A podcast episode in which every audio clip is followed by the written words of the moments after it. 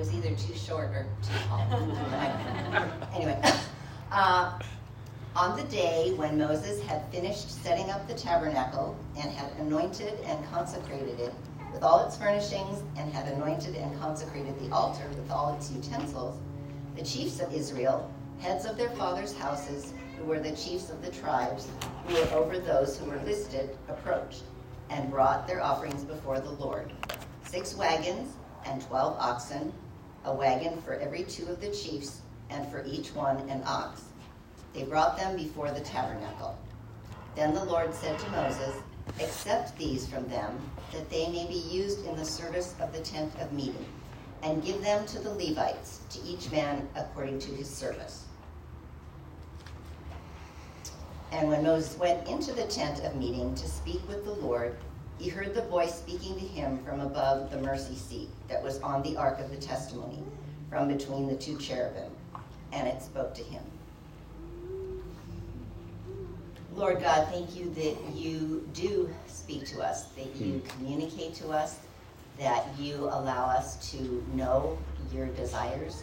And we pray that um, as we come to worship you, you would especially give us ears to hear, um, eyes to see. Help us, Lord, to um, to hear what it is that you're communicating to us, each one of us individually, and to us as a body here.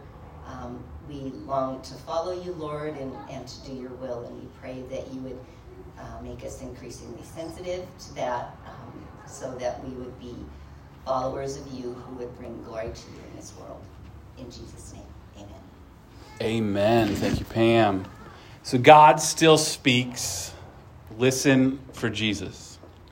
Can, can you imagine the scene? And it was described a little bit from what Pam read this morning, but the tabernacle had been constructed according to God's design.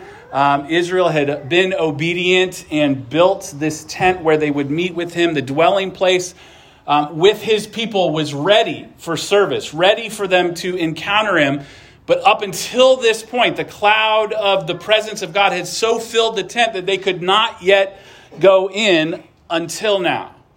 And all the tribes of Israel have brought their offerings, and for 12 days in a row, one tribe a day offered before the Lord the exact same sacrifice of gold, of silver, of a sin offering, peace offering. And all of them, all of the people longing for his presence. And on the 12th day, Moses, the leader of the people, eager, he's cautious, he's hungry for an experience with God. He goes into the tent to speak with God.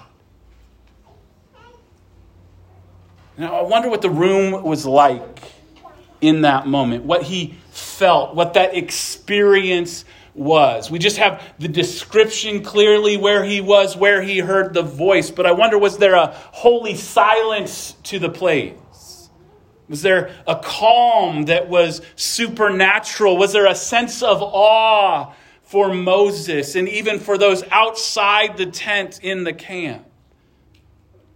And he says he heard a voice speaking to him from above the mercy seat of the ark of the testimony between the cherubim. And he did not see who was speaking, but hearing was enough for Moses.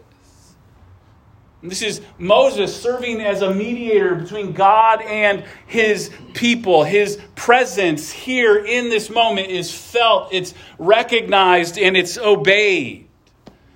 And I read this and I study it this week, and I think to myself, man, I really want this. I want this experience of being in God's presence and hearing his voice clearly. I want to have the hunger that Moses had in this moment for hearing God. I'd love to sit here in the sanctuary and hear the voice of God speak just above the preaching table before the cross. Reflecting on this, I understand the impulse of some that some of us have had relationship with that want to reclaim like Torah living and gold back to the Old Testament because there's so much in the Old Testament where God is visibly or audibly present and real with his people. I think that's rooted in a desire for God that we should have, that He was so present in those moments. But the truth is that Moses is no longer the mediator between God and man. Because we gather this morning, as we do every Sunday, still to hear God speak, but we do so listening for Christ. The author of Hebrews tells us they, talking about the Old Testament uh, nation of Israel, serve a copy and shadow of the heavenly things. But when Moses was about to erect the tent, he was instructed by God, saying, See that you make everything according to the pattern that was shown you on the mountain. But as it is, Christ has obtained a ministry that is much more excellent than the old, as the covenant he mediates is better, since it is enacted on better promises. And the author of 1 Timothy, Paul, says, For there is one God, and there is one mediator between God and men, the man Jesus Christ, who gave himself as a ransom for all, which is the testimony given at the proper time. So we, as believers in Jesus, have a better covenant, a better mediator. God himself relates to us. And this doesn't mean that God stops speaking in very clear ways the now gone to glory author Dallas Willard says people are meant to live in an ongoing conversation with God, speaking and being spoken to. And that's all I want to remind us of this morning as we hear of Moses hearing the voice of God in the tabernacle as they do worship. But I want us to start thinking like what do we do with this hunger we have to hear from God? This morning, I just want us to think through three key ways that we hear God speak and then endeavor to actually listen to Him because I think in this day and age, we need to hear from the Lord more than ever. So, the key three ways that we hear God speak are in the Word, in the wind, and with others. So, God still speaks. Listen for Jesus. We start with in the Word. And if you're new, I draw because somebody once said it helps them. And I think it's just, this is a Bible. Did somebody say yes? Like, you knew it was a Bible. Woo, I'm getting better.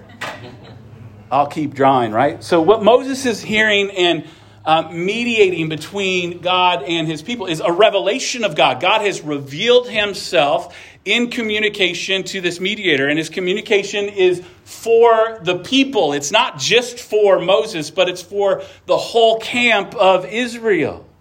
And for Moses, uh, this is listening essentially to the breath that is coming between the cherubim, and what a profound experience that must have been for him. And the thing is that we have essentially the exact same gift for ourselves because his breath is a gift to us and it is scripture it is the bible right? You all know the verse in 2 timothy 3.16 all scripture is what? Breathed out by God and profitable for teaching, for reproof and correction, and for training in righteousness. It's that the minister of God could do the work that they're called to do, that we, as the priesthood of saints and believers, could go forth equipped by what we see in the Word. So it's God breathed, Old Testament and New Testament, the Word that is spirit guided, spirit maintained, and it's a word that can be trusted. I've never really been a big fan of apologetics, but Sean McDowell is an apologetics guy and does a great job. And but you just look at um, the history of ancient texts and the number of manuscripts that we have, and he highlights the fact that you usually have a few manuscripts of really ancient text, and that's it. And then people study from those texts, and they have this picture of history and what has gone on. And the manuscript with the most uh, manuscripts other than Scripture is Homer's Iliad. And it has more manuscripts than any other classical work. And it's one of these things that is difficult to get an accurate number because they're always finding new manuscripts as they uncover things and search from an archaeological perspective. Um, but there are some fragments and then whole manuscripts together. But even with in, like increasing discoveries of it, the number of manuscripts of the Iliad is well below 2,000 manuscripts. And the last number was like 643. right? And so we take those manuscripts, we're like, this is it. This is a true word of history, this ancient reality. But then you look at the Bible and count the number of manuscripts that you have of Scripture, and there are 23,986 manuscripts that have been discovered of Scripture. And with the New Testament alone, there's a 99.5% accuracy among the manuscripts together. So, this is a book that can be trusted. It had been written, maintained, kept by the Spirit and the church for thousands of years. So, each time we open the Word, we have to understand it is exactly like we are entering the tabernacle like Moses in that moment, to hear the voice of God.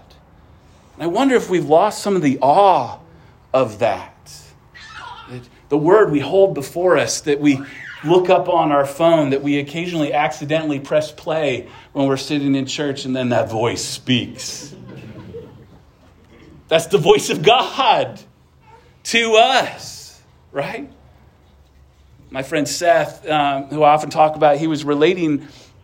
He for his job, he started flying more now out of COVID, so he's traveling the country, and he was telling me a story of a flight that recently, and I, maybe you guys have heard about this, but it took off from Maui and it did a nosedive and got as low as 800 feet before they corrected and saved the flight. Like 40 people were injured on this flight, a significant thing. But it was a reminder for Seth, like how much we take for granted flight. You know, some of us have big flights coming up. We're going to go across the globe, right? And you just you trust you're going to get there, and you're propelled in this metal cylinder at hundreds of miles per hour, and you, it's, it's become normal to us, right? And if you fly Spirit Airlines, you realize how blessed you are to even make it. right? I got a buddy who's a Spirit pilot, so I can make fun of him. He deserves it. But like we, we get numb to the fascinating reality of what we experience because it's just become so normal to us. And I wonder if that's the same with Scripture. It becomes for us, uh, especially as Christians, something of a task, just something to check off the list that we've accomplished, or an expectation that, well, on Sunday, surely Jonathan is going to open Scripture so I can check that box. I've heard from the Word. It just becomes familiar, but without any sense of awe whatsoever. Oh, that the Lord would give us the wonder back as we open His Word. So I'm convinced more than ever to hear God, we must be people that are anchored in His Word because it's our source of hope. It brings words of salvation, of direction for life. And we have an epidemic of biblical illiteracy, even in the church today. The psalmist says, Your word is a lamp to my feet, a light to my path. Hebrews says, For the word of God is living and active, sharper than any two edged sword, piercing to the division of soul and of the spirit of joints and marrow, and the discerning of thoughts and intentions of the heart. We should be in awe when we sit before it. David Platt, famous pastor, when he preaches, it always it, it sounds like it hurts him. It's like one of those guys, right? But he says every single one of us who is in Jesus, every single one of us who has a relationship with God through his word, and don't underestimate this when you open up the Bible, this is God speaking to you and me. God's voice speaking to us by His Spirit through His Word. We are having a supernatural conversation with God when we open His Word. Don't cease to be astounded by that. Don't cease to be amazed by that. Don't become too casual with that reality. Be overwhelmed by the fact that God speaks to you and to me and that we get to hear Him. So let's focus on keeping hearing from the Lord in His Word determined then to be people that are anchored in the word, but wise in the way that we read and hear it, right? One writer says if you see something said in scripture once, um, note it. If you see it twice, look twice at it. And if you see it over and over again, use that truth to instruct against all the rest of scripture. So, what we want to cling to from the Bible is the message of the whole, and then use that as the standard for interpreting the peripheral passages. And so, what we must hear as the message of the whole is the message of Jesus, of His redeeming word, of who He is and who He calls us to be. Jesus, in his ministry, was confronting those that were rejecting him in John 5. And he says, You search the scriptures because you think that in them you have eternal life, and it is they that bear witness about me. Yet you refuse to come to me so that you may have life. A little later on, he says, For if you believed Moses, you would have believed me, for he wrote of me. But if you do not believe his writings, how will you believe my word? To hear the word of Christ that we focus in on Scripture. And the author of Hebrews says, Long ago, at many times and in many ways, God spoke to our fathers by the prophets. But in these last days, he has spoken to us by his Son, whom he appointed the heir of all things, through whom all uh, he also created the world. He, now, Jesus is the voice that we listen to, the word of Christ, of His grace, of His righteousness, of His holiness, of His promise to keep you, to sanctify you. Andrew Wilson, a British pastor, says we primarily hear the voice of God by encountering the person of Jesus. And this helps us enormously because it makes Jesus, rather than subjective thoughts or impressions we might have about whatever it is, the central reality when it comes to hearing from God. So we open Scripture and we look for Jesus and we hear the voice of God speaking to his people. And the truth is, when we look at the totality of it, it won't always say things that we fully agree with. And in fact, if you have read Scripture and you agree with everything, I promise you're reading it wrong. Because it's meant to mess with you, but to keep you because of who Christ is and what He has done for you. Even though it doesn't always make sense, it doesn't always agree with what we think things should look like, we submit to it because these are the very words of God Himself to us. Did you guys watch those Chiefs win the Super Bowl? Where's Kenny? Kenny was dancing. He was like a Pentecostal in his kitchen with his son, right? And my dad was dancing too. And he is a Pentecostal, and he was in the kitchen because he likes to eat. But I don't know if you watched, some of us were watching for the commercials, and there was He Gets Us. You heard about this ad campaign, you saw the ads, there were a couple of them, like Be Like Children, and then this one that was like, oh, it divided people. It, it felt so good watching it. And right, there's a lot of comment like, should you spend $100 million on an advertisement that might mention Jesus? And uh, we can figure that all out. They could give us $100 million so we could get a playground for the kids in a nice yard of the church. But that's a whole nother story, right? But the second ad after halftime, I don't know if you saw it, right? It's all these pictures of the last three years. People arguing about masks, about vaccines, about politics, and it's back and forth, and there's like visceral pictures of people yelling at each other. And it just says, Jesus loved the people you hate.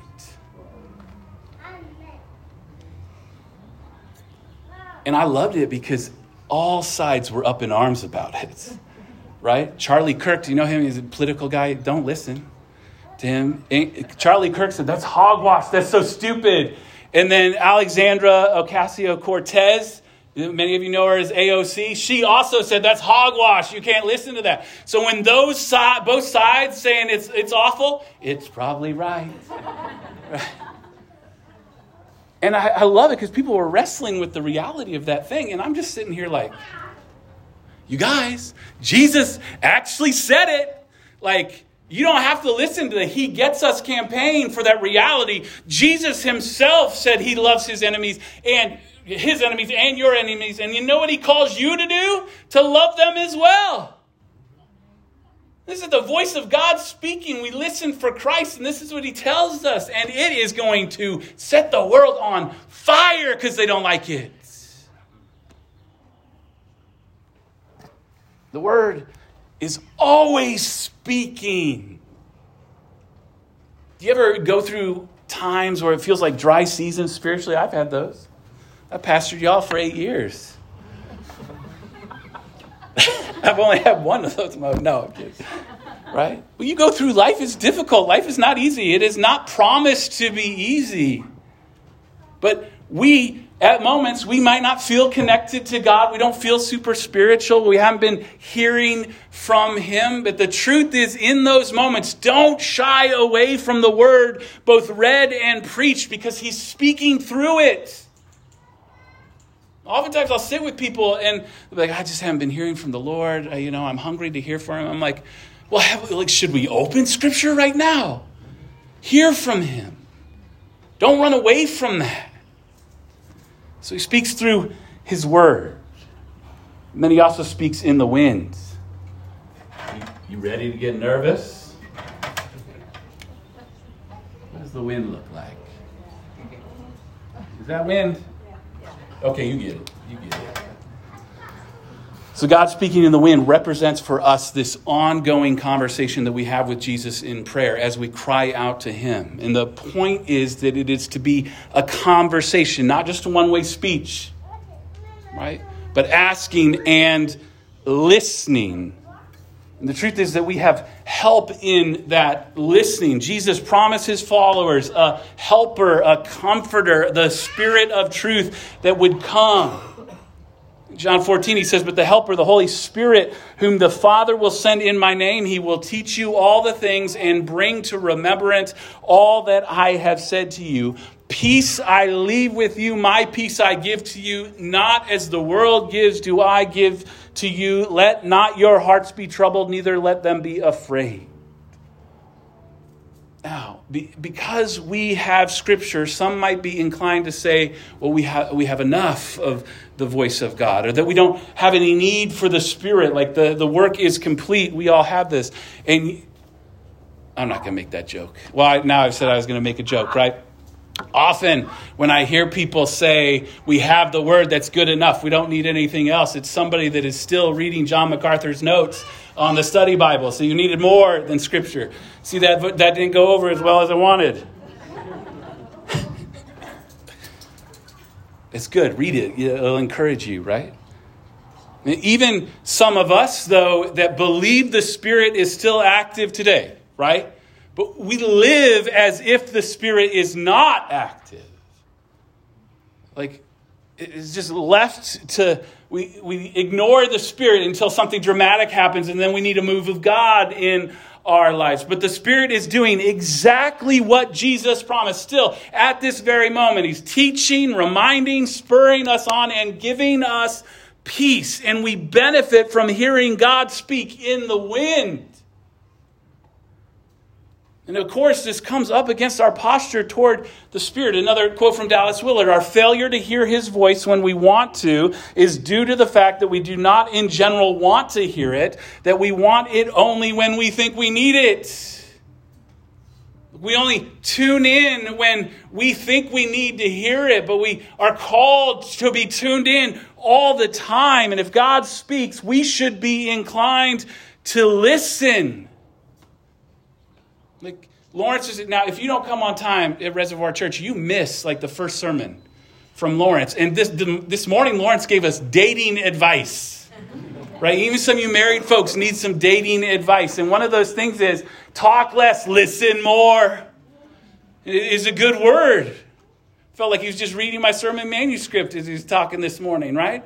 But we ask the Spirit to speak to us as we commune with God in prayer. It's not only like, hear what I need, but help me receive what you're saying back to me. Because more than just asking, we need to listen. Part of our problem is just the frenetic pace that we keep in this era of humanity. And I think it's also the way we approach the Word. Like, let me just get it over with, get it done. We used to call a morning time in scripture and meditation a quiet time, right? I loved when I was single, I had some quiet times. right? But I, I, don't know if you're like me. When I open the Bible in the morning, I can't always call it a quiet time unless the dog woke me up at 4:30, right? Because there are three kids that are needing to be fed and yelled at to hurry up and get ready for school, right? So that's a, you know, I'm in the Psalms, like it's all sweet and beautiful and like, brush your hair, come on. I wish somebody tell me to brush my hair. So we get really quick with our reading of Scripture so we can check the box that we did it and we miss the quiet meditation on it where the Spirit will speak and confirm. And the same is true for us in prayer and the listening to the Spirit in our lives. And there are moments, certainly, when the Spirit will get your attention without a doubt. But the daily spaces is where you're meant to commune with the Lord. And I just wonder if we have enough quiet to hear. Sometimes God's speaking is in the still small voice, and I am convinced there is too much noise in our lives. And this is huge for us. Because it's a tool of the enemy to try to untether us from the voice of God, just filling our lives with distraction, with tons of information, all of it steadily streaming before us, where quiet is essentially unknown in our lives. Some of you don't even go to the toilet without noise. You know it's right, it's true. But to hear God in the wind, I think quiet is necessary and it is a huge discipline. And I think it will change your walk with the Lord if you can add quiet and to call what I call disruptive peace. And it requires shifting the schedule. You're going to have to sacrifice something. It uh, may require, you know, Dave Hanson always says that I spend most of my week just looking out the window, right? Thinking thoughts of God. Well, you're going to have to add that to your schedule. One writer calls it the art of holy leisure, which I know sounds super cool. But holy leisure is just sitting there doing nothing but listening to the Lord. You're just you and God. No distractions. No, no even no soft K love in the background to get you in the mood, right? Pushing all your thoughts, all the distractions out of the way and just being present with God. Take a and find one minute a day to do that, and you'll be amazed what God will do. A couple weeks ago, Stacy had the opportunity, and I'm a really good husband. So I sent her on a solitude retreat. It was organized, there was some structure, but it was mostly like just go to Idyllwild, look at the snow and mountains, and hear from the Lord. And I asked her, like in the middle, how's it going? And she said, I'm bored.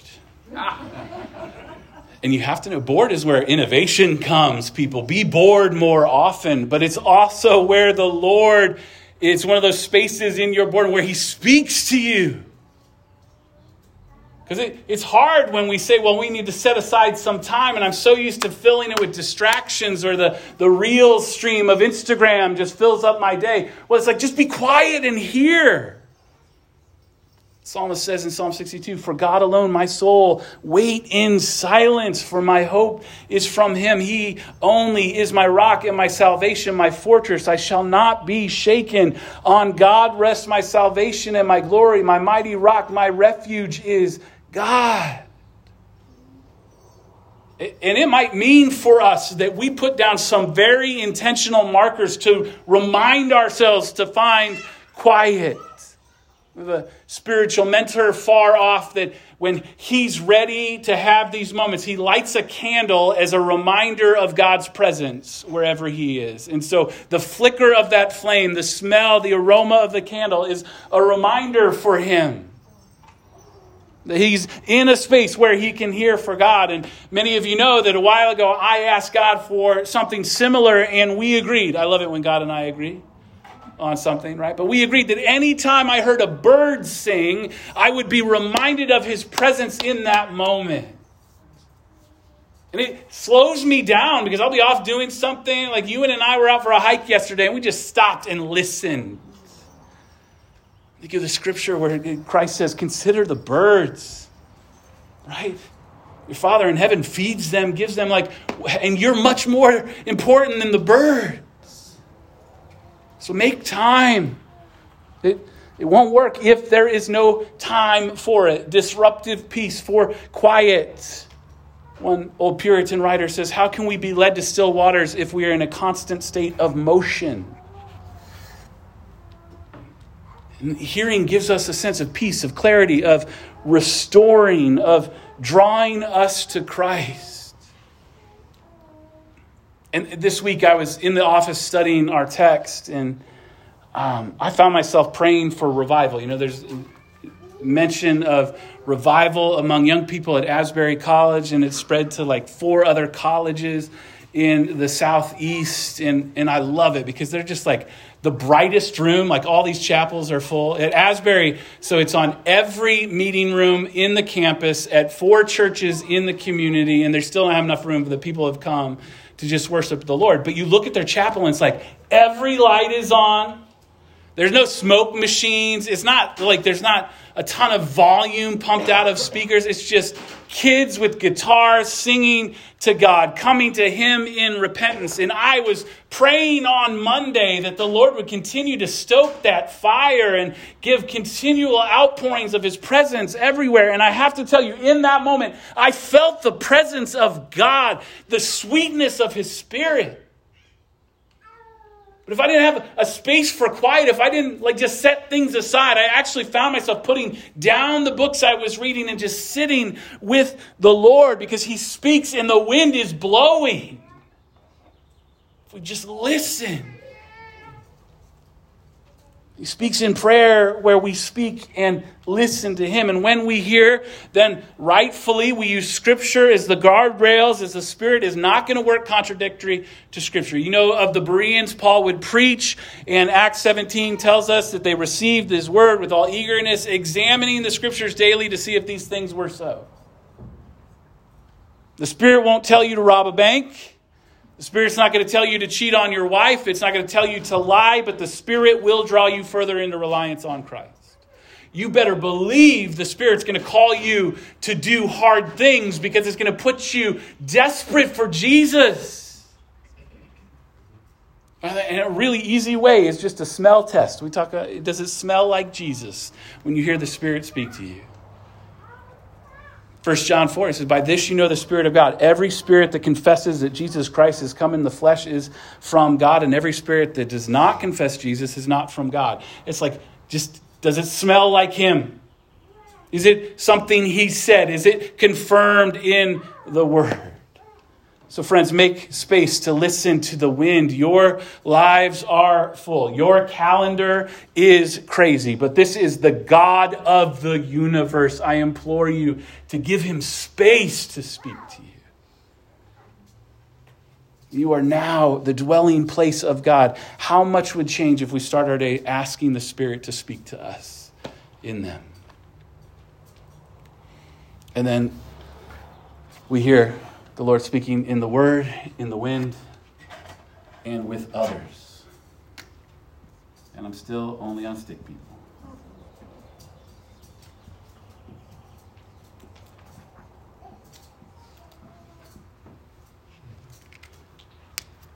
When Moses heard God speak, it was for the community. And now, when God speaks, it's often in community. Andrew Wilson again says the New Testament paints a picture of community where people not only heard from God through scripture, prayer, and the sacraments, but also through prophecy, other languages, words of wisdom and knowledge, and so on. And sometimes people were worshiping and fasting, and the Holy Spirit said something, hearing from God about things in community, even when major decisions of people's lives are in the balance, is quite ordinary in scripture, and it should be ordinary in our lives. We hear God speak in His Word. We hear the Spirit speak in the wind. And we also hear Him speak in and through each other in the church. And it's why we need one another. We live in an era of self centeredness. And humans have always been self centered since the garden, but it's on steroids in our age. And the world says that the self is the highest good. Each one has their own truth, right? But real life is not found merely in self. It's found in belonging, in belonging to Christ and to others that also belong to Jesus. And even when we feel super spiritual, we need each other. And we listen with and for others. I was so encouraged. Carrie Hardesty was sharing how she walks one of the kids to school, and that's her one of her favorite days because she gets to, she rides his bike on ahead, he, she gets to just talk to God. And it was very clear that God gave her a, a direction to, to go, a decision that had to be made. But she hesitated. And so she then had difficulty sleeping. God woke her up at like 2.30 in the morning. Three, you ever have these moments? Right? Sometimes that kid waking up is the, the Lord, like, poked your kid to wake you up. Check my theology on that. That's, you know, he's coming after you. But she just, she didn't have peace. Because she heard in the wind what she was to do and didn't want to do it, wanted to go a different way, the easy way. And then she takes it to Aaron, her other. And she says, I, I can't sleep this is not good, and this is what I heard the Lord say. And if if we make that decision, you have to own it because I don't want to. right? Some of you spouses, be willing to own things that the Lord tells you. But Aaron said, That's from the Lord. I hear that, and we're, we're following that decision. And you know who's sleeping now? You know who has peace in the, the decision? That's what with others happens where we hear from the Lord. We're meant to have a community that helps us check the word together to discern what we are hearing and if it is of Christ or something else. An up close personal community that actually has authority with it. Like, are you in a church community where elders are there who will give an account for the care that they provide to you before Jesus Himself, shepherding, stewarding the way that the church hears? And I'm sorry, Dave, I've gone longer. We'll send Pam over, I promise. We need community that keeps us accountable to act on what the Lord has said. Like our small groups. If you try it this week. Tell if the Lord's told you to do something, tell your small group that He told you to do that. And they're gonna they're gonna track you down and help you do it. And if they don't, let me know, and I will punish your small group leader. Right? And your small group leaders are keeping me accountable. I think of Acts 2 is uh, the church just waited for the Spirit as they were told to do by Jesus. But when the Spirit came, they moved. They went as witnesses because they knew what they were called to do and they had heard together. And we need people like these in our lives. That are willing to hear God speak in His Word, in the wind, and with each other. As God still speaks. Listen for Jesus. Because here is Moses in the tabernacle, and God's voice comes from above the mercy seat. And it is by the mercy of Christ that we have life in this moment because God came Himself. He lives this perfectly obedient life for us and gives all of Himself for us on the cross to cover our rejection of His way, to give us His righteousness. And when we believe in Him, we get to hear Him speak.